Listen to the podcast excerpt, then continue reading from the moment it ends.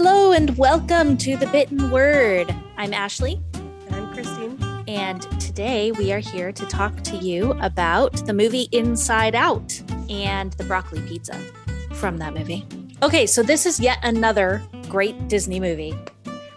But if you have not seen this movie, we'll give you a synopsis. So, this movie is seen from the point of view of the personified emotions of Riley, who is an 11 year old girl from Minnesota. But her whole world is upturned when her family makes a seemingly, to us, sudden move to San Francisco. So we see her emotions try to handle all of the changes that are happening in her life. But when joy and sadness get swept into the far reaches of Riley's mind, the only emotions left running the show are fear, anger, and disgust. And we spend the rest of the movie seeing joy and sadness traveling through her mind, trying to get back to the forefront to be able to help her work through this uh, big change in her life. It's okay. So it sounds like a really weird premise for a movie. Like, if if you looked at that, you would be like, how are they going to do this and actually make it not weird? You know. Yeah. But they really managed it really, really well like really it doesn't even feel contrived or weird or like they had to force it you know? Yeah. And interestingly this movie is like actually really psychologically sound. Um the things that they choose to show in the movie are you know a, a comic disney interpretation of real psychology and real things that we know about the human brain. Yeah. And uh, before people start coming at us with actually, please understand because it's a Disney movie, it is a simplified version of this. Yes, absolutely. of course, Disneyfied, you know, but but accurate still. Um, for example, there are these five emotions that I mentioned who are kind of like they have like a control panel in Riley's mind. And periodically, we'll see those same emotions running other people's minds throughout the movie. Um, and at the very end, animals as well. But those five emotions are joy, sadness, fear, anger, and disgust.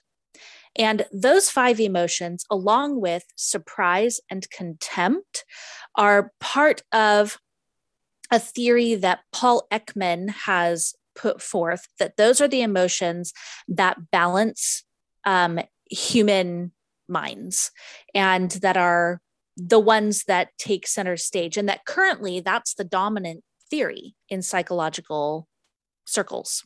You kind of threw me with surprise and contempt well i know especially with surprise because i was like surprise isn't in well i guess it's i wouldn't say it's an like emotion yeah so much as it's like a reaction yeah, I, I know, agree. Contempt kind of threw me though because I was like, how often am I sitting around just feeling contempt? You know. Well, and what's the difference between disgust and anger and contempt? Yeah. Like I, I feel like those all kind of can blend together, you know? Um, but I guess that that's that's what Mr. Ekman says, and that that's what people are holding with probably you know, has right more now. degrees than I do, so whatever. yeah, well, yes, for sure. um, also, in this movie, uh, one of the main points that they talk about is that Riley has core memories. These are memories that basically make her who she is, that show the things in her life that are like the biggest drivers, I guess, of her personality. Uh, for her, it's things like hockey. Um, she has a goofball section where she's just like silly, her family, things like that. And she has like a core memory for each of these things that kind of makes it part of who she is. And I guess that that's a, considered a true theory as well. Mm-hmm. That as people, we have core memories that make up who we are. And I was trying to think of something that would be like that for me, something that would like identify who I am. And I feel like it's more than just like one core memory. I feel like things that, okay, well, I guess here's one that might that might be that way. Um, so I really love performance, right? I love theater. I love musicals. Um, and I love even even just movies. I love watching people put on brilliant performances that like really pull at your heartstrings or like you can see that they're giving it their all, mm-hmm. you know? And I okay, so the core memory that comes back for this is I always think of driving in the car with mom and she would put on the Phantom of the Opera soundtrack and she had seen the show but I had not. And so during the overture she would tell me about how the chandelier would rise from the stage, you know, and the way that she said it and the way that she talked about it just was like for me, you know. And I remember that she would do that. And I, thinking about that now, I wonder if that is partially a core memory that I then built on with other memories like she took me to see Phantom of the Opera when I was young. We would talk about musicals. I always was drawn to those that kind of music and I would and I just kept building on it until it became a part of who I am. You know? Yeah, I know exactly what you're talking about because she used to do that to me too. So this is interesting because she used to do the same thing to me. And while it was fun to hear about, I don't think it didn't have that same kind of impact on me. Yeah. But I did think of another memory where Barnes and Noble one time when I was probably like, I don't know, like 12 or 13, um, I found a big book that was an like the concept art from Pirates of the Caribbean um and i became like obsessed with that book like i just loved looking at it and i didn't know that concept like art books for movies and things were like a thing mm-hmm. and so when i found that book then i started finding all these other books you know that were like art from movies and games and things and i just loved it and it was like I credit that with being the thing that like really inspired me to want to be like a concept artist and why I went to art school but um and i think i talked to you about this the other day like recently i've kind of like because it turned out that like that really wasn't what i wanted to do but i still love and i own that book now and i still like look at it sometimes and i just love looking at it and it still affects me in the same way and it does i think it is inspiring to me because it makes me want to like draw and things but i realized that like what i really love is just like looking at that stuff and like it's like being a part of it somehow like like it kind of puts me in the realm of like you know those movies or things and so i it kind of made me realize too that what i really would like to do is like work in archives and stuff and like you know be able to kind of like preserve those original pieces that like helped make the movie but mm-hmm. but i mean very much just the act of like finding that book and looking at it I think was a big deal for me because every time I went back to Barnes and Noble, I would always go sit and look at it for a while. Yeah. Until, until yeah. I owned it. For sure. So I guess that's true that we do have core memories that make up who we are. Interestingly, this this movie I feel like really teaches some important lessons and reflects our current ideas, I guess, as a society about embracing our emotions. So we see Riley struggling. Her parents have inadvertently, because they are they're good parents, but they have unintentionally put some, some pressure on her to always be happy. Um, they talk about how, oh, you're just our happy girl, and thank you so much for dealing with this in a happy way. And, uh, you know, taking it all in stride and everything. And so she feels this pressure to be that for her parents. Which is so like like what Riley feels, I feel like is so real because yeah. you do end up pressures like that.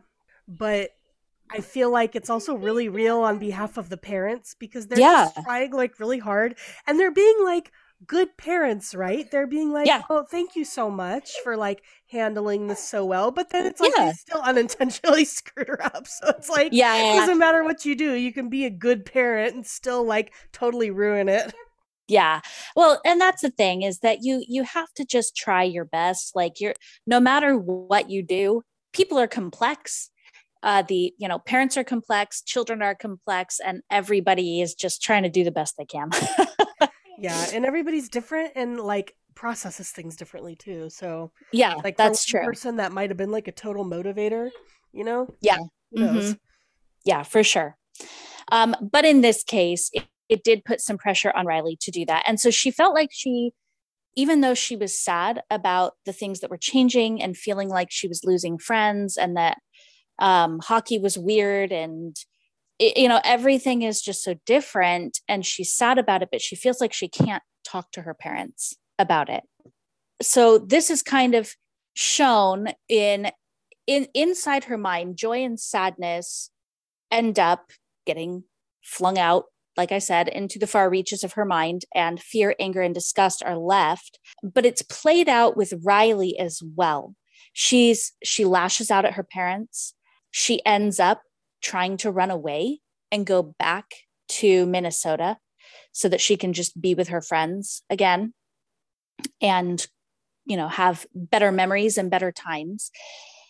But when sadness comes back into her mind she's on the bus getting ready to run away. Or i guess she is running away. And they allow sadness to take over the controls of her mind, which for the whole movie, they've been like, no, don't do that. Sadness is dumb and there's no point to this. But they allow her to take over. And this ultimately is what makes her feel better.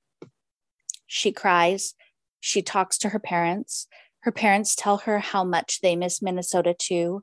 Um, and that you know it's hard for them and it's hard for Riley and they see that and that they're sorry. And my favorite part of the whole movie is right in that scene when they have their little talk and then they have like a little group hug and you can see Riley's face and they show inside her mind and joy comes over and puts her hand on top of sadnesses on the controls and then you see Riley through her tears have this tiny little smile and just this sigh of relief. That like so good.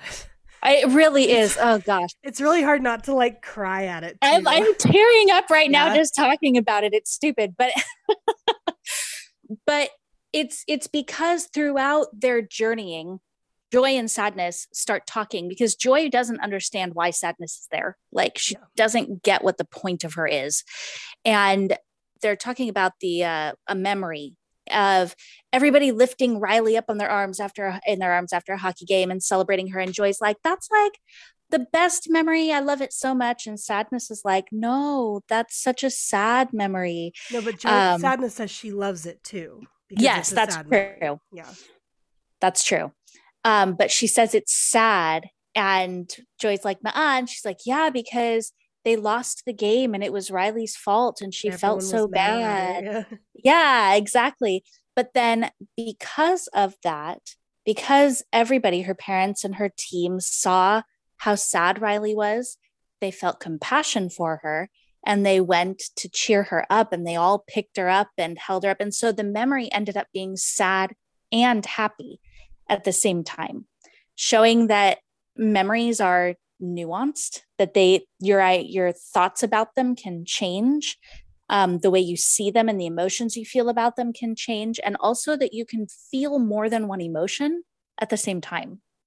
And so through that experience they see that sadness does have a purpose and then we see that play out with riley and her parents when she comes back from trying to run away and talks to them. Um, go ahead. I, th- I think a lot of what it tries to illustrate is is like not just that emotions are important but like like you have to process the emotion. Yeah. Because like the whole like sadness is obviously there right? But they're just pushing her down the whole time and saying stay in this mm-hmm. circle. Read these manuals. Don't you know? And so it's like they're just trying to shove her in the corner. But i feel like like one of the moments where we really see this, and I think where Joy maybe kind of starts to realize is when Bing Bong loses his wagon, and he's Bing Bong about it. Is Riley's imaginary friend that she's forgotten about and is kind of like just roaming around in the depths of her mind. Yeah. And so he loses this ma- this wagon that he was going to use to take Riley to the moon, and yeah. he's really sad about it because it's been lost in um in what do they call it? It's like the pit where all the memories go that can't be recovered. Yeah, I don't remember what they call it either. No. Um anyway, but you know, and he starts to cry and so sadness comes over and sits next to him and basically she just sits with him and allows him to process. And the whole time mm-hmm. the whole time Joy is like, hey, we gotta go, let's go. Like, it's okay, you know, we're gonna see, you know, and like is just trying to cheer him up. But sadness just sits with him and is like, I bet you had a lot of really great memories with Riley, you know, like I bet, you know, the wagon was really important to you and whatever. And it just allowed him to process it for for yeah. seriously like 30 seconds, and then he was okay. And yeah. so it's seriously just like giving the emotions their moment and allowing yourself to feel them is extremely cathartic and can allow you to move on from there. Yes, absolutely. Can we also talk about Bing Bong when he sacrifices himself? oh my gosh, like that's the like worst the worst. Part of the whole movie. we when we saw that movie in theaters i don't remember how old kennedy was but she was little she was like six or something and she turned to me with tears in her eyes and said why did he have to do that. Oh it's like, uh. it's so sad. And then he's like, take Riley to the moon for me. And you're just like, uh, no.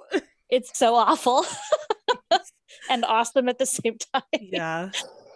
But yes. So having being able to experience and allow ourselves to experience sadness i think sometimes is hard we do feel that pressure as a society i think to be happy all the time to show our best selves, especially, and this is part of the reason why social media can be toxic, right? Is because we are expected to put that best foot forward a lot. Um, and also because sadness makes people uncomfortable and they don't know how to deal with it or how to handle it, especially in other people. Um, and so you just like, you're just kind of like, how's everything going today? Fine you know yeah. because you're not going to go into anything or it's it's important to allow ourselves to feel that and especially i think to share it with other people because sadness connects deeply with people you know yeah. painful things when you can connect with somebody on that kind of a level i feel like your relationship ends up being stronger in most situations you know yeah so this is in a little bit of a different vein, but I think it's the same thing. Um, there is a woman named Caitlin Doughty. Um, she is a mortician. Um, she's also an author, and she has written a few books um, that are all really interesting about like the funeral industry and stuff. And one of them is called "From Here to Eternity," and it's about funerary rites around the world and just how you know people in different cultures process like grief and you know losing. It's a very interesting book. It's extremely interesting. It's fascinating in a in and of itself just to read about you know the way people you know do funerals mm-hmm. and things around the world, but that's one of the things that she talks about and just how in the US in particular how we are very closed off about death and grief and and that's part of why is because it makes other people uncomfortable because it's all about like my comfort is not important you know, because you like I'm worried I'm making you uncomfortable kind of thing. And she talks about how when you have these sort of like communal grieving moments and when you're allowed to share your grief with other people through funerary rites like they do in basically every other country in the world um that like you end up coming out of it healthier emotionally and mentally mm-hmm. and that it's like a big deal and so if you're interested in that topic or just interested in weird things like funerary rites then i definitely recommend that book because it's very interesting it is really interesting and what you were saying actually goes with uh, something else that i was finding in my research is they say that people that okay that happiness is not just about joy, although I would switch that around. I would say joy is not all about happiness um, yeah. because people who experience emodiversity, which is a word I had never heard before, or you know, a rich array of both positive and negative emotions, have better mental health than people who don't allow themselves those emotions. That's interesting. I mean, I believe it. Mm-hmm. Do you for sure? So a while ago, Ashley and I were having a conversation about like happiness and like feeling joy in the moment and stuff, and talking about like how do you increase that and whatever. And then shortly after that, I was telling her about how I had this one day that was just like from looking, you know, from the outside was just like a very normal day. Like it was mm-hmm. like a Saturday, I think, and we just like went grocery shopping and I think we did some yard work and maybe went and did like some fun thing in a park or something. But it was just kind of like your average everyday thing. But then at the end of the day, I was laying in bed and I was just kind of thinking over the day. And in that moment, I felt a lot of joy. And I was yeah. just thinking, like, today was really fun. Like, we had a lot of like fun family moments. I think we had like a water balloon fight, you know. And I was smiling to myself, thinking about just like the fun moments we had that day. And so I was thinking, I think sometimes joy is like a collection of emotions or a, a, collection of memories and events, you know, that you can then later look back on and like see as joyful, even if you're not necessarily feeling it like in the moment, mm-hmm. you know. Well, and we also we know that hard things help us to grow, right? And through growth, we end up feeling joy and having a better sense of ourself and things like that. So even even hard things when they're I mean they're hard in the moment, but when we get through them, you know, we see that we are strong and capable and we're able to deal better. Now, caveat here it is important for us to feel temporary sadness. Depression is a different thing. Um, and, you know, a real mental illness that needs to be taken care of in ways other than just feeling it that it's a little bit it, you know it's that more severe and it's, it's not just about emotion right yeah like like exactly chemical components and like you need medicine and therapy a lot of times. Yes. So yes. Don't so feel, there is a difference. Don't feel like you have to just work through it. yeah. so temporary sadness, yes, good thing to be able to feel. Depression, something that definitely needs intervention and help. Okay, so let's talk about the scene in the movie with the broccoli pizza. So they've just gotten to San Francisco they've had a few setbacks. Riley is trying to be happy about this. She keeps, Joy keeps putting new ideas into her mind that are going to be good. Um, they get to the house, and at first she's like imagining perfect house, and then they pull up, and it's not anything like they imagined. She walks in the house and she's like, okay, I'm going to go find my room. So she goes and finds it. She's like, all right, I'm going to start setting up all my stuff. I'm going to imagine where everything goes in my room. And then their stuff has gotten lost and it's going to take a long time to find it. So she's sleeping like on the floor. She is like, okay, well, I'm going to play around with my dad. And so she starts like a goofball game and they're all playing. And then in the middle of playing, her dad gets a phone call and he has to go into work like right then. And she, it's interesting too because they show the emotions in there and sadness is like, oh, he doesn't love us anymore. That's sad, you know, and they're all kind of mumbling their own things. And Joy's like, no, no, no, this is going to be fine. And then she like puts in this memory of a pizza place down the street. So Riley says, I saw a pizza place. We haven't eaten lunch. Should we go do that? Her mom's like, yeah, let's go get pizza. And so they go and they pay for it and then they're handed these two slices of pizza that are like thick with broccoli and other green stuff in there and the emotions in her mind you see disgust is just like ugh i'm done here. This is awful. And anger says good job san francisco. You've ruined pizza. First the hawaiians and now you. The hawaiians. Which i disagree with. I like pineapple on i do pizza. too. It's it's a good scene showing all the things that we were talking about. Like her mind she keeps trying to make this good which you know is not a horrible thing to be trying to do i feel like. She's trying to make the best out of her situation and at this point it hasn't gotten so far that everything else is being destroyed you know? She just keeps trying to think of something and it all just keeps coming back and slapping her in the face which is part of the reason why she ends up the way that she did because it's that night that her mom while she's sleeping on a mat on a like board on the floor is like thank you so much for being my happy girl you know so it's kind of the setup, I guess, for the rest of the movie, for her feeling that pressure to keep being happy. That being said, I feel like broccoli pizza doesn't sound so bad. It could be okay. I mean, if it's like properly charred. Yeah, I agree.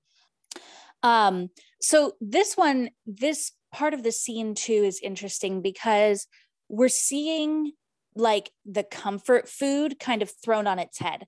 So she's trying to make the best of the situation. She's like, hey, pizza. Pizza's the same everywhere. I know I like pizza. Let's go get pizza.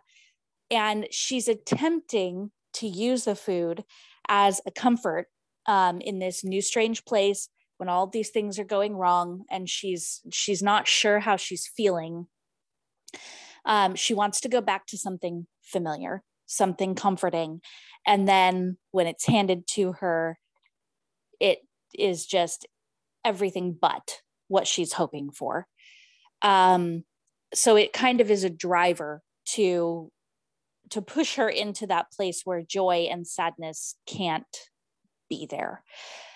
Another thing though is why does this pizza place only serve broccoli pizza? Right? What kind doesn't she say that? What kind of pizza place only serves one kind of pizza yeah it's weird.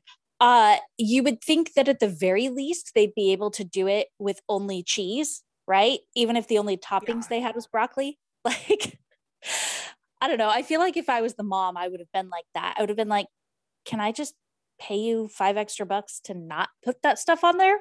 Like, come on. Okay, so now that we've talked about the scene, let's talk about pizza and the origins of pizza.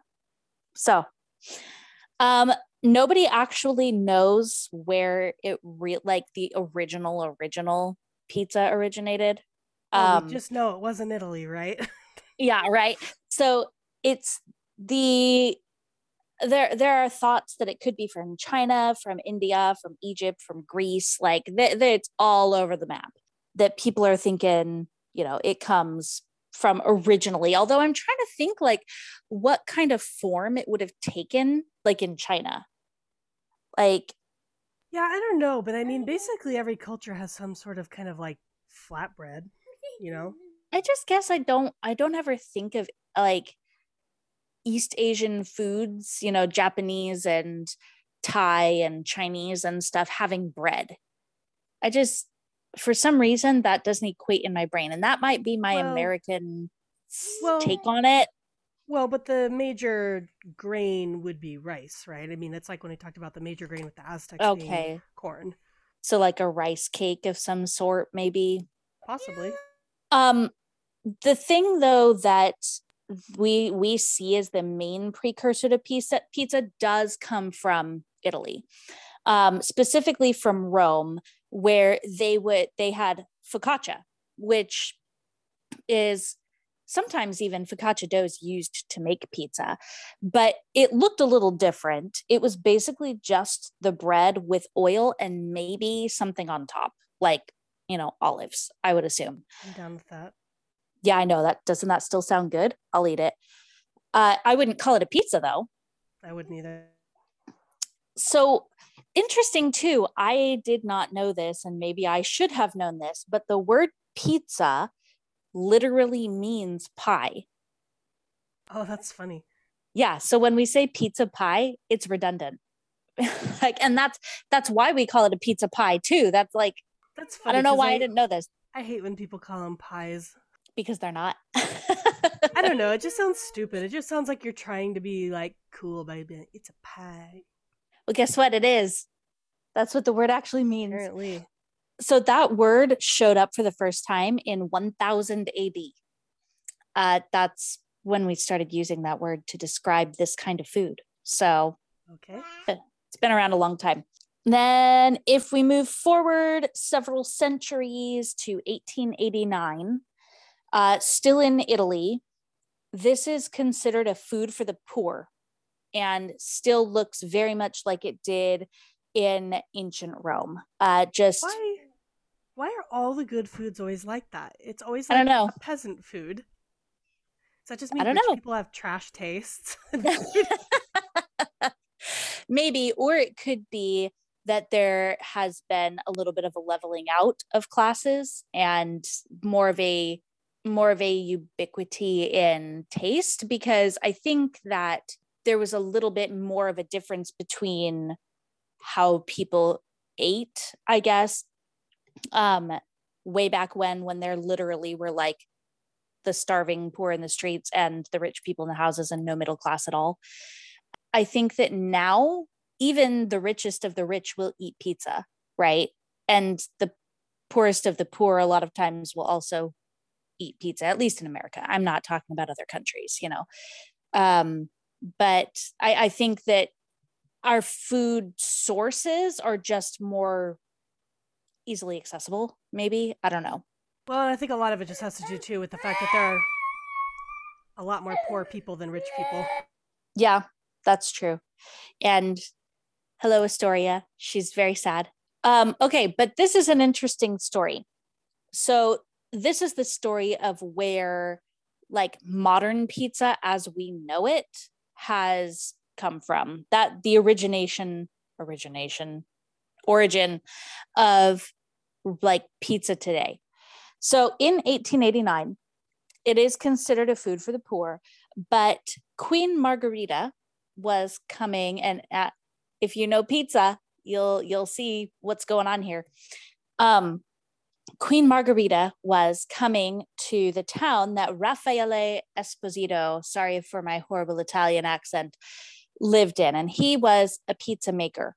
So he was tasked with making a special pizza for the Queen, which is a weird task. I feel like if it was a food that was seen as just like for poor people, like. Is it any weirder than the guy who came up with the gold leaf covered I know. fish sticks for the Queen? I guess not. Um, so he wanted to make it special. And so he decided to do something very experimental at the time and very patriotic. So he brought the colors of the Italian flag into his pizza by using mozzarella cheese, like thick slices of fresh mozzarella, tomatoes, and basil.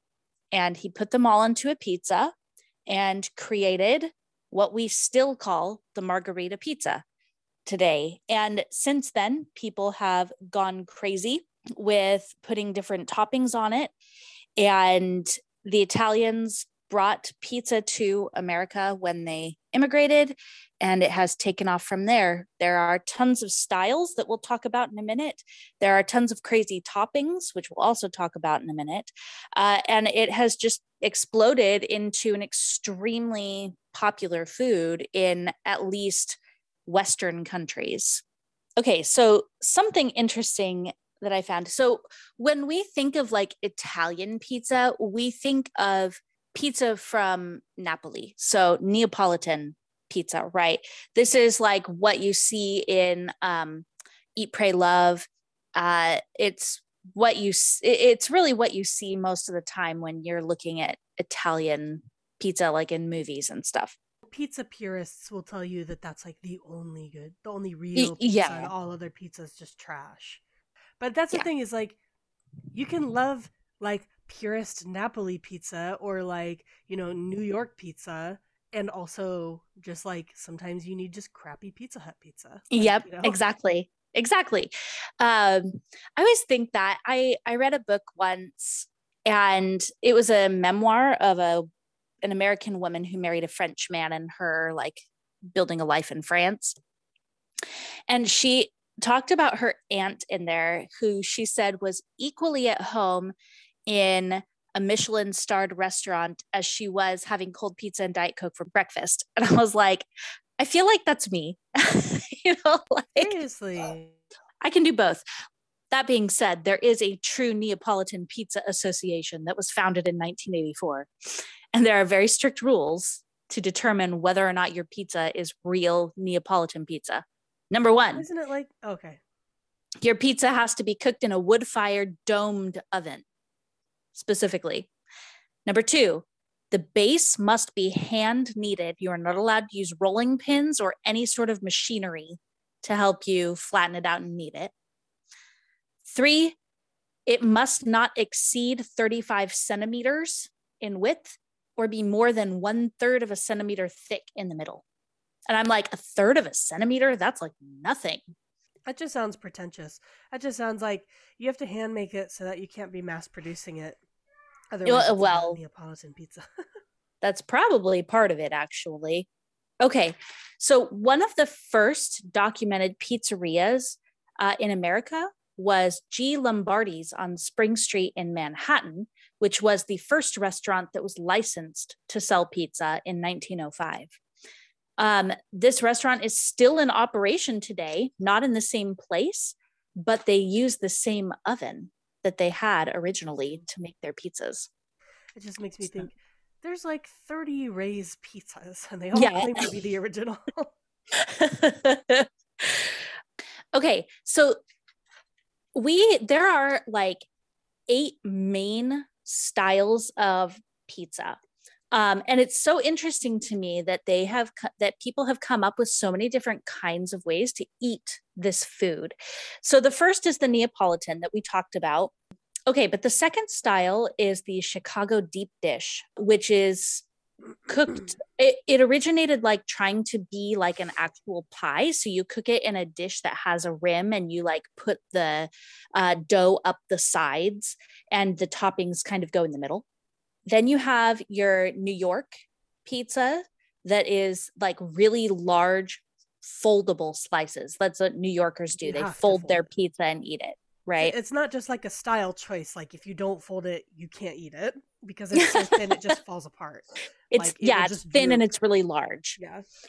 Then you have the sicilian pizza which is like a really thick pillowy dough which would be kind of like the focaccia then you have i had actually never heard of this one you have greek pizza which is popular apparently in the northeastern states and it has a thick and chewy, almost deep fried crust because it's cooked in oiled pans. Oh my gosh, that sounds so good. Doesn't it sound so good? Holy now crap. I really want to try one. That sounds amazing. Maybe we should make that our thing. Then you have the California pizza, which is your fancy schmancy pizza. Think California Pizza Kitchen kind of place. Really upscale kind of toppings, they can be kind of different and crazy too, but it it seems more fancy, right? Uh, then you have Detroit pizza, which is pepperoni and then cheese on top of that, and then you spoon the sauce on top. And they were originally baked. I know it's basically just upside down, but they were also originally baked in like automotive pans, hmm. which is really Detroit pizza. Yeah, that's why it's a Detroit pizza because it's all cars.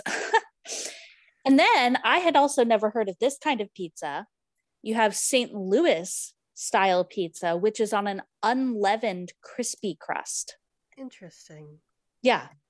So it's like a cracker pizza. This is so weird because it's like you have ones that are really well known, like New York and Chicago, and then you kind of mm-hmm. like just kind of go into things that's like, has anyone ever heard of this? Yeah. And it seems to me that the biggest difference between them is the crust.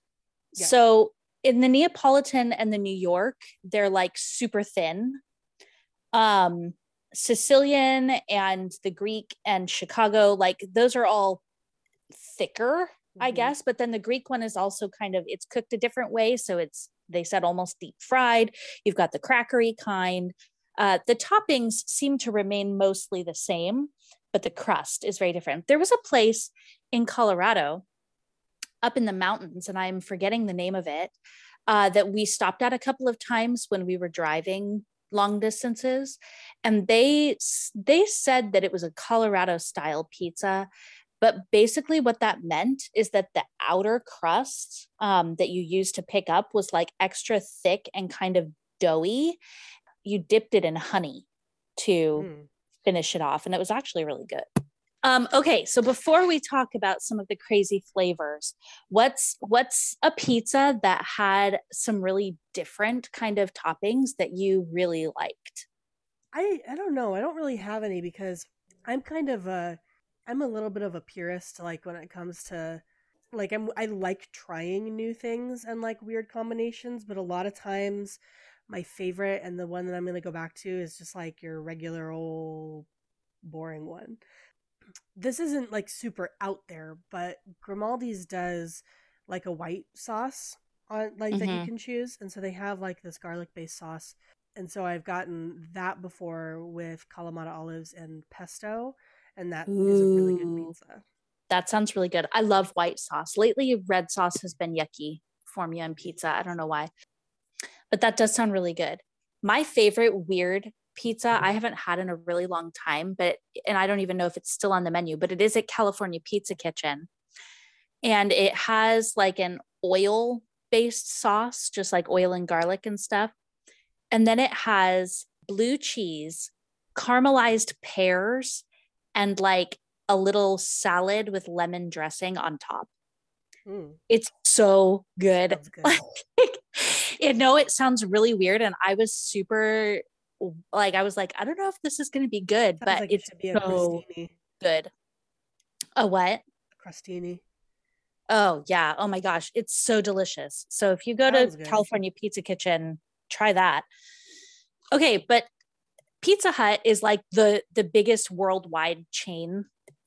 And they have some flavors in other countries. I always love seeing what like McDonald's and Oh, you know things like that do. Like i have a friend i have a friend who is from switzerland and she was recently um back at home visiting family and she put up a picture on instagram of the raclette burger at mcdonald's. And it's just like that's so interesting. I love that they like try to play to the tastes of the people that they're serving you Yeah. know they have an example of a Pizza Hut pizza.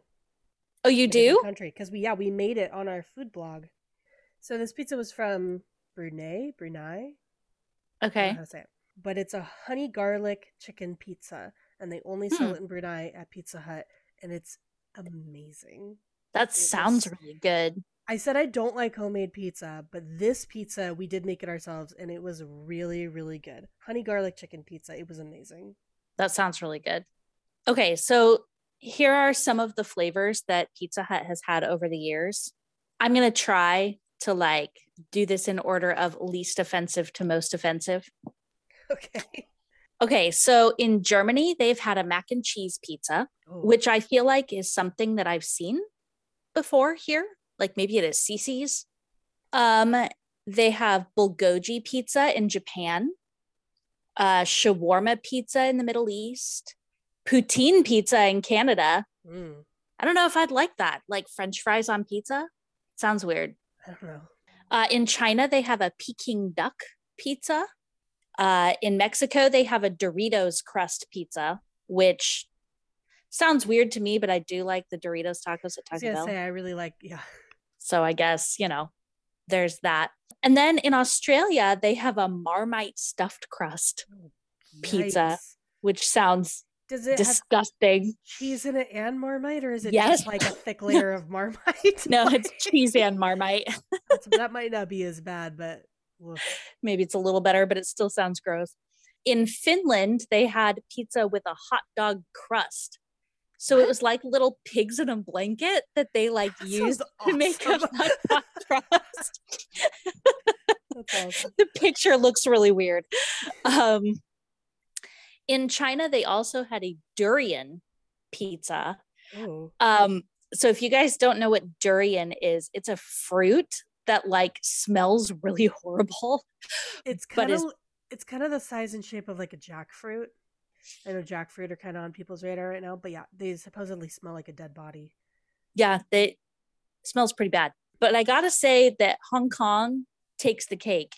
Uh, they had a Thousand Island seafood pizza and a flying fish roe cream cheese crust pizza. So it was salmon flavored cream cheese filling the crust and then like caviar on the pizza. But like cheap Ugh. caviar, I'm sure. Yeah. Like I don't want to eat caviar anyway, but this is No, Pizza Hut if it's caviar. flying fish roe, then that's cheap because it's. I mean, I don't know if it's like the cheapest like caviar you can get, but but typically like the expensive caviar is beluga caviar. Yeah, there's that. I don't want to eat pizza in Hong Kong for sure. Blech. Yeah, that does not sound good. But I was gonna say also if you're under the impression that beluga caviar comes from beluga whales, it does not. I was gonna the say, brand name. well, no, it's it is a it's a fish. It's a type of Okay. fish. Um, but and I don't remember what exact what family exactly it's in. I was just I just say that because it was just something I had never really thought about before and like you know belugas are whales, right? But it's like that's Yeah. the only time you ever hear beluga. Yeah. And so it just it had never occurred to me like until I was an adult and then one day I was like, wait a minute. Like beluga caviar, there's no way beluga caviar could come from whales because whales are mammals. So yeah. and then when I was in culinary school, they talked about like the kind of fish like that a beluga is. So Oh, all right. Well, there you go. Learn something new every day. Okay, we are ready to try our San Francisco broccoli pizza. Actually, we already tried it. and um, I actually felt like it was pretty good. I wasn't thinking that it was going to be terrible. I think it just it needed something else. yeah, Like having only broccoli on it was a little bit meh, you know. yeah. But I think if it had had something else to spice it up a little bit, it actually would have been really good.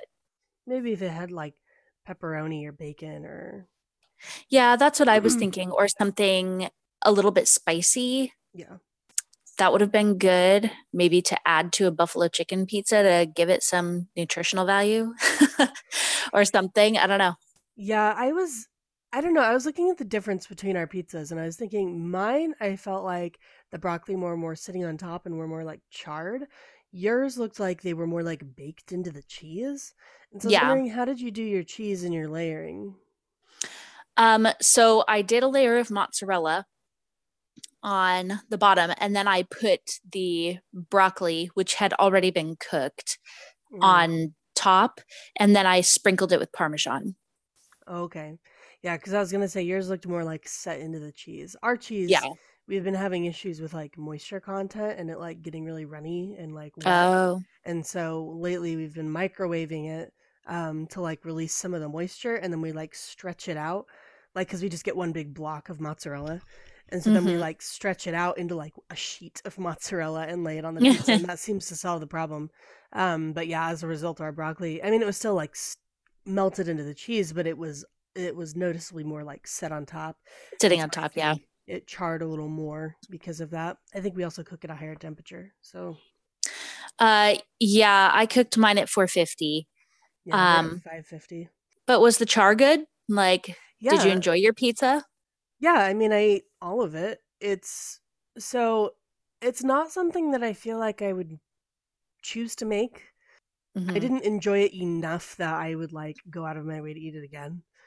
But, Yeah. but it wasn't bad. Like it was it was better than I thought it would be, but I agree that it needed something else because honestly, it didn't really feel like a cohesive flavor profile. It didn't feel like Yeah. broccoli pizza. It felt like I was eating pizza and broccoli at the same time.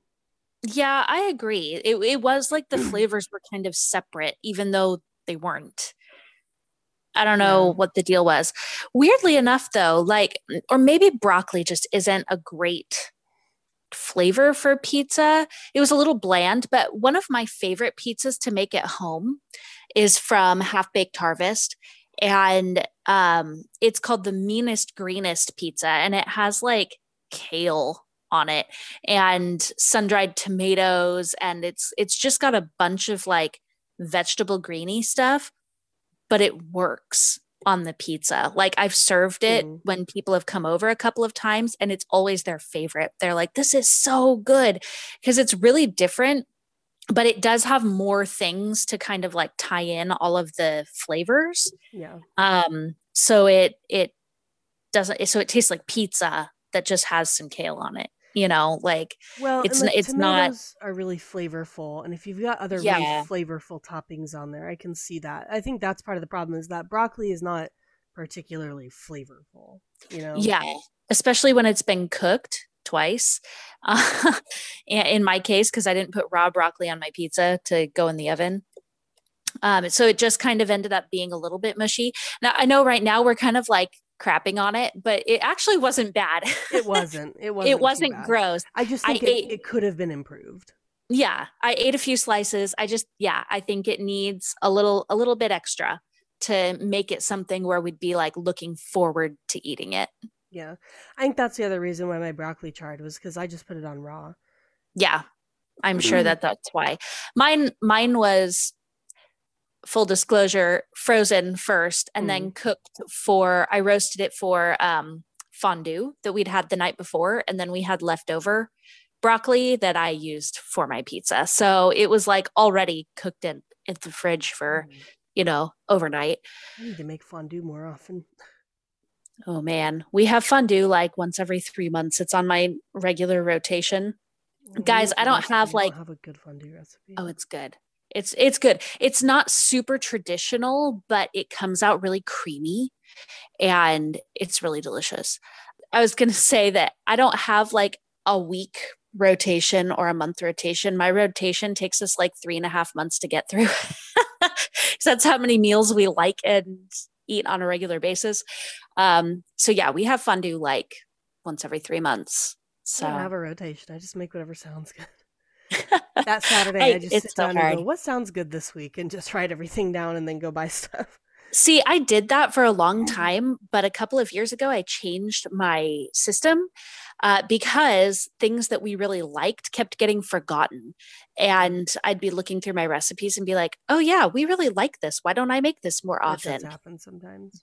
Um, or I'd make something really good and then I'd totally forget it and be like, oh, yeah, we had this thing that one time, but I have no idea where I found it, you know, mm. kind of a thing. So I changed my meal planning system and now it's like super streamlined and it's really good. And we get, I still make new things every week, but we also get the stuff that we really like all the time. So I do a thing though where every once in a while it ends up being like international week. Suddenly I'm like, all this stuff sounds really good. And I end up making like curry and egg rolls and like I just yeah. like make all of these like international foods and then at the end of the week I'm like that scratched the itch. Let's go back to like American tacos and you know yeah like, yeah. whatever.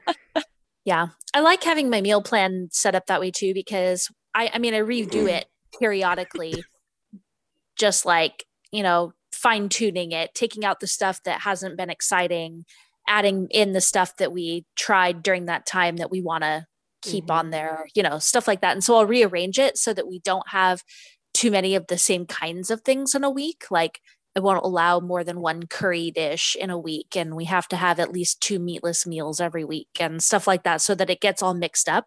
Yeah. And then we don't have similar flavor profiles a lot next to each other, which is which I kind of like and it's nice. Yeah. And that is it for Inside Out and the broccoli pizza. Join us next week when we are going to be talking about the bell jar and the baked Alaska from that book. Christine's probably excited to talk about this book, and I am not so much because I really hated it. well, I think it's going to be a more in depth episode. I guess that's true. It'll be a little bit more maybe philosophical in nature. yeah, well, I end up with a lot. I think I end up with a lot of like you know, not no substance episodes like Gravity Falls, and so it's nice sometimes to have one where I can actually like talk about things that actually matter. That's true. So, you know, come for that discussion. It'll be fun. And you can find the recipe, I guess, non recipe that we used Not for the broccoli pizza on our Instagram at the Bitten Word Podcast and on Twitter at the Bitten Pod. We'll also post pictures in those places. Uh, Christine and I had different enough looking pizzas that I'll post both so that you can see differences in the method, I guess. And tell us which one looks better to you. Tell us if you've ever had broccoli pizza. Did they serve broccoli pizza in San Francisco? I don't know because I've never been there. You can also, of course, email us at the bitten word podcast at gmail.com. And please, if you are enjoying the show, take a minute to rate and review on Apple Podcasts. It really helps us out a lot, lets other people find us more easily. And we will see you next week to talk about the bell jar. And until then, happy watching and come fly with me, gatinha.